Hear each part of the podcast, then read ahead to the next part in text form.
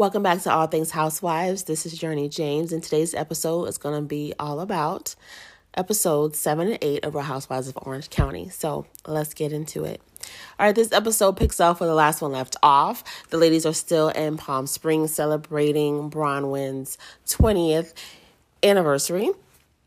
And there's a lot of things going on. Shannon is still upset about what Kelly said about her copying off of her and competing competing off of her. Kelly is like, "Why are you making a big deal about it?" But Kelly, you were making a real big deal about it. Um, they seem to put it to rest or seem to put it to bed for that moment, but later on we see that Shannon is still bothered by it. Shannon has been getting plastered to hammer this whole time at the vow renewal, so she's saying things and doing things that is quite annoying. One of those things is talking to Brahma's children about the vow renewal. She brings up the fact that you know, her and her ex husband also had a vow renewal, and the marriage didn't end so well, implying that because they are um, renewing their vows, that the same thing may happen to them. So I think that was totally inappropriate and something that Shannon should have not done. On top of that, she goes back to Kelly and rehashes the water and supplement um, conversation. And they kind of make up at this point. You could tell that Shannon is sloppy drunk, but they make up um, and they have some fun and do some silly things dancing. Shannon also apologizes to Braunwyn at the renewal. I do not know how genuine it is. It could be genuine, it could not be with her being drunk, but hopefully that is the case and they can put that to bed and move past it. I don't want to hear anything else about Gina's home ever again. Emily and Gina are tacky as hell. They decide to question Elizabeth about Jimmy, her and Jimmy's relationship. She talks about how um, they slept together once before he found out that she was married, but once he found out she was married, they stopped sleeping together. Um, but it doesn't make sense because then she goes back and says that she did tell him that she was married prior to them sleeping with each other. So that whole situation there with Elizabeth and Jimmy is kind of weird.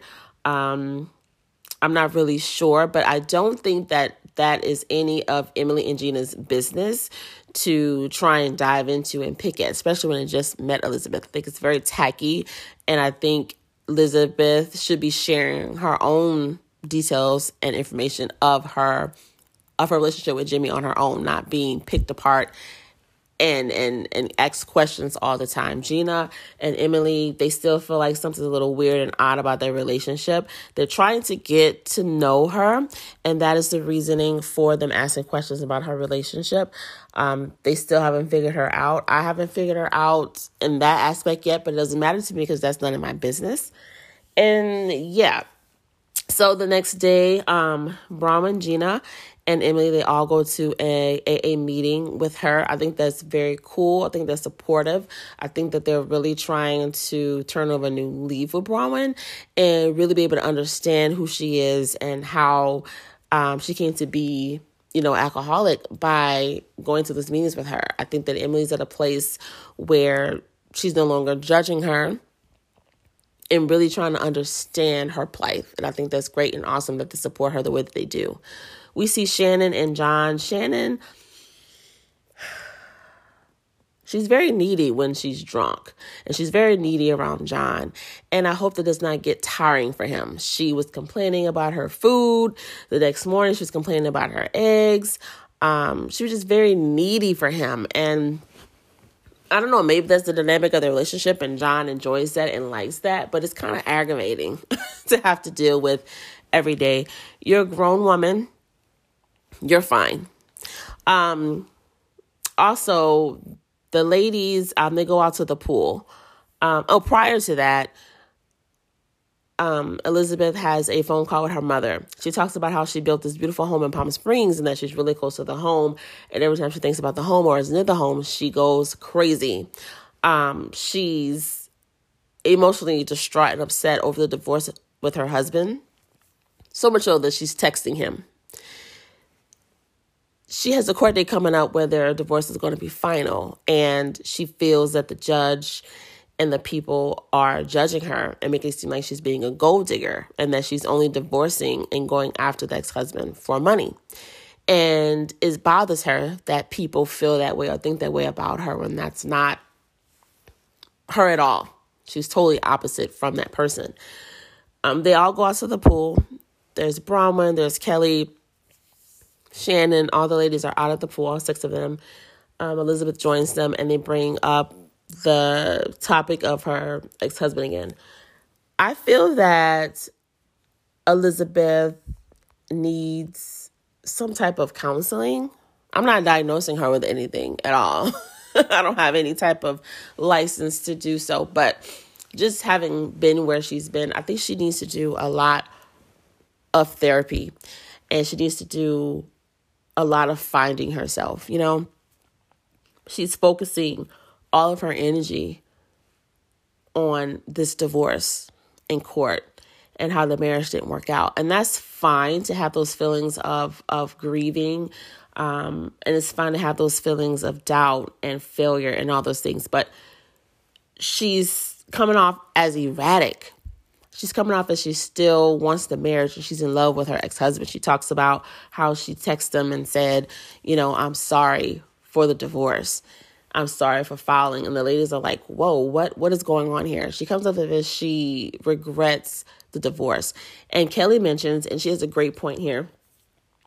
And sometimes Kelly doesn't process or convey things uh, very well. But what I guess she meant to say was it's becoming draining to be around Elizabeth when this is all she is focused on is this marriage and this divorce in court. An ex-husband. She's in a relationship and so she needs to be putting uh, some of that energy into that relationship. Um, kelly says that if rick her husband now husband behaved or acted out in the way that elizabeth does over her ex-husband they would not be in a relationship she would have to go and i agree um, when elizabeth spoke to her mother she brought up that jimmy you know, says she needs to move on and move forward and stuff like that.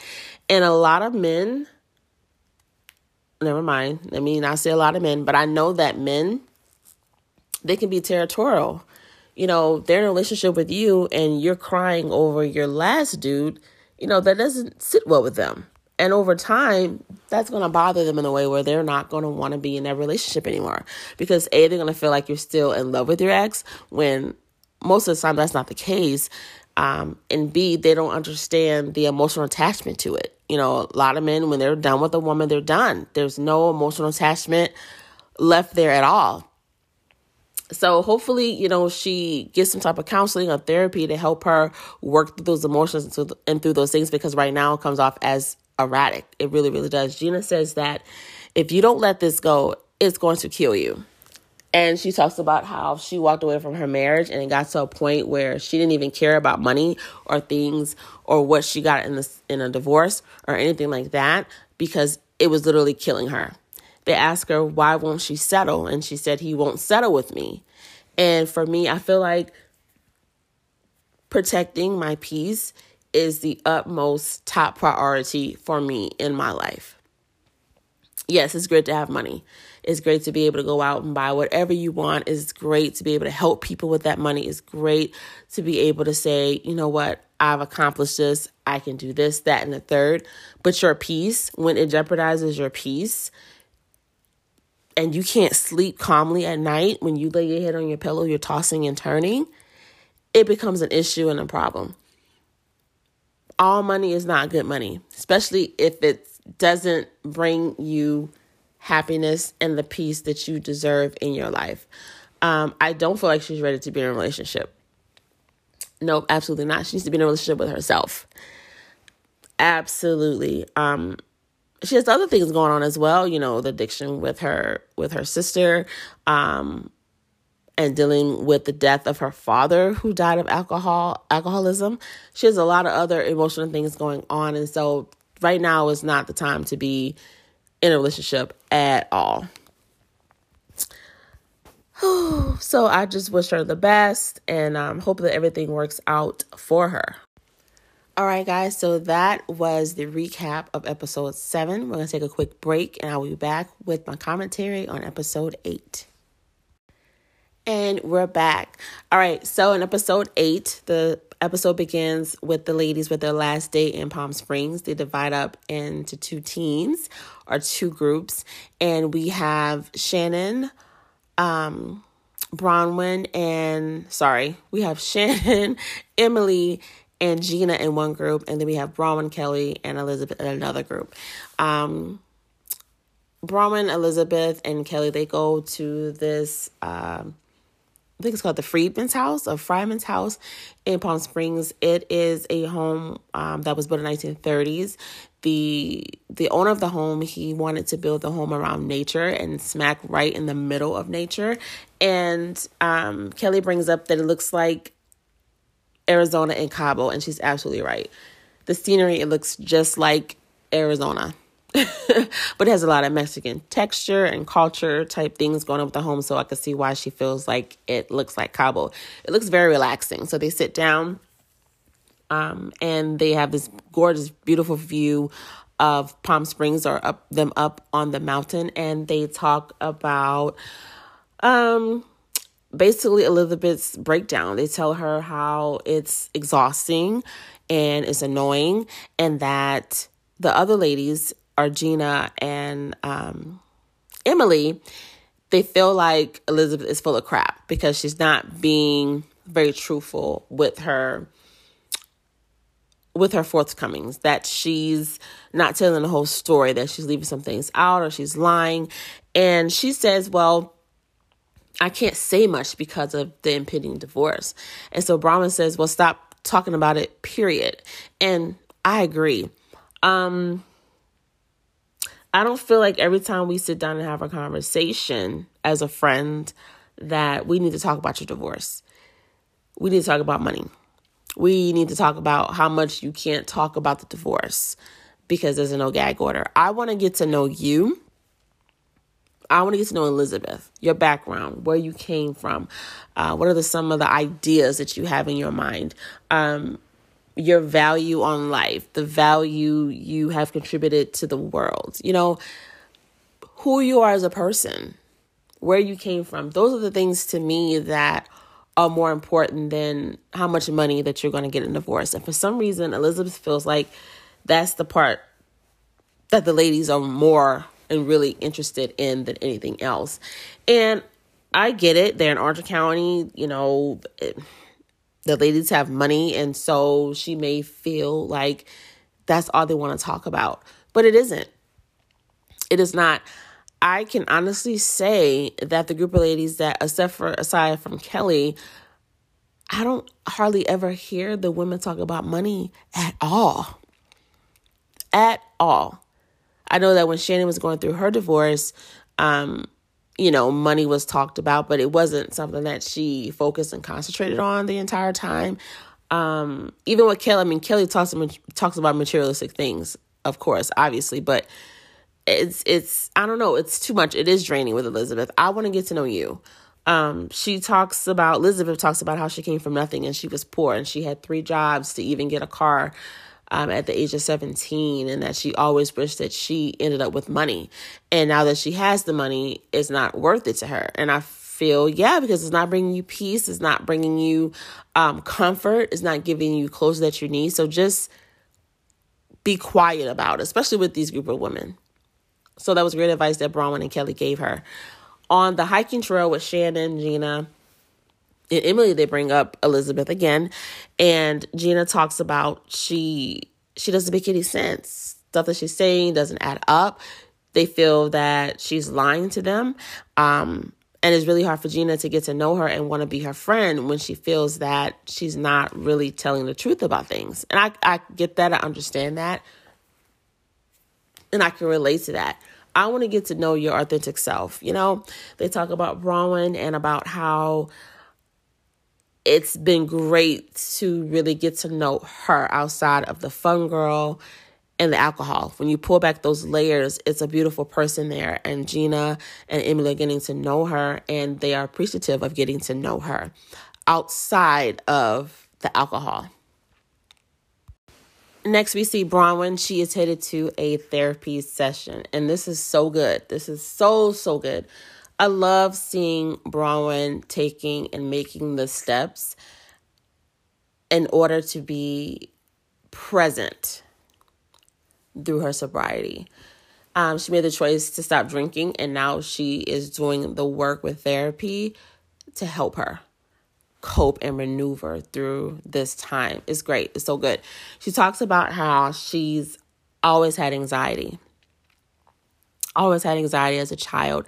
Um, she couldn't quite name it or label it early on, but as she got older, older, she noticed that it was anxiety. So much so that she began drinking at the age of 14, a freshman in high school, and I was blown away sometimes I feel like a goody two shoes because a lot of the things that my peers did in high school or the things that I hear that teenagers do in high school, I never dabbled with. It wasn't things that I was interested in. Like, I never smoked in high school, I didn't drink in high school, I didn't really do parties and skipping school and staying out late and all those things and missing curfew.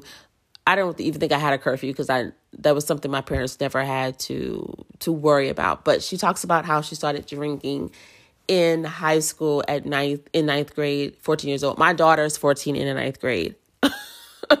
so I can't even imagine her wanting to have a drink, getting drunk. You know, I couldn't imagine her doing that. Um, and she said that it was the first time in a long time that she can just exhale, that the alcohol helped with the anxiety. Um, she talked about how she she's been with Sean since she was 18 years old, and that she suffered a miscarriage when they were in DC, and that is where the drinking picked up even more. And she also was on Xanax. She says there was a five day period that she cannot recollect to this day of where she was in a closet. They admitted her to a psych hospital and um, Sean didn't have her around the kids. Uh, so the therapist sees that that miscarriage pretty much streamlined, you know, the downward spiral that that Braunwyn has started to experience. That she is treating her anxiety, she's treating the miscarriage, she's treating her emotional turmoil with alcohol and at one point in time Xanax the therapist says it's great that she is getting sober, but what are you going to do now to help treat the anxiety? And Braunwyn says she has no idea what that looks like. So I'm hoping that she continues to seek therapy. You know, sometimes it's it feels like it's draining. It feels like you're just repeating the same thing over and over and that who you're speaking to won't understand, but they would. You know, they may not be able to relate because they didn't have the same experience as you, but they have the training and educate and the education to help you and to give you those skills, the tools that you need in order to stay on the right road. I think that's going to be very vital and important for Braunwyn to be able to do. So good for her. I'm good to see her you know, be present and want to be present and wanting to do the work. I am liking her so much, you guys. I know I've said that I did not like her, but I think that was when she was drinking. But I love her in her true self. I love her in this element. I really do. She's one of my favorite, you know, on um the cast right now. So good for her. Next, we have Sophie and Shannon. They're going debutante dress shopping. Um, and this is fun for me because I was a debutante 19 years ago when I was 18. Um, I was chosen to be a debutante. And what a debutante is, is introducing a young lady into society. And so in my community or in the town that I grew up in, there is a committee of women that every year or every two years, sorry, they put on this big debutante gala and they choose women that are contributing and adding value to society. And you're either like a, um, a senior high school, just graduated from high school, or a freshman in college. And um, the young ladies that they choose are women that are um, involved in community outreach, um, you have to have a certain GPA in high school. You have to be involved in a lot of extracurricular activities. Um, and you have to be really involved in your church. And so I was chosen right after I graduated from high school. Actually, I was a freshman in college when I was chosen, and it was such a great experience. And what Sophie says is correct.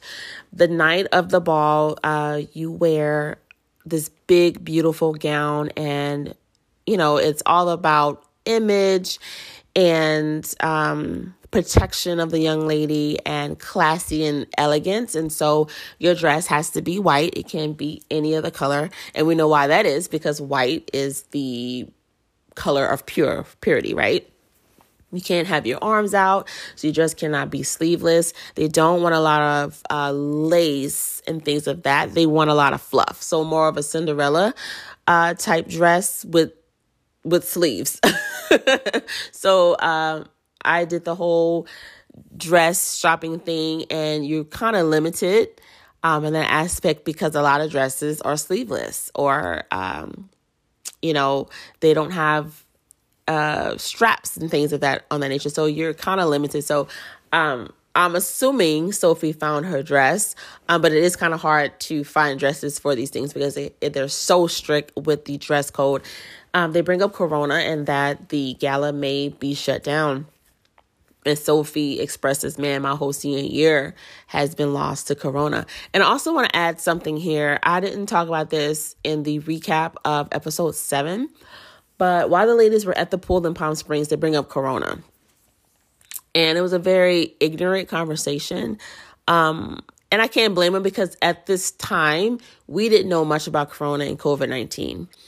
And exactly what it was, the effects that it had on people, the chaos and the havoc that it would wreak on the entire global planet uh, from this pandemic. We did not know this at the time. So the ladies were making a lot of ignorant comments. Elizabeth was saying that this will be gone in 60 days.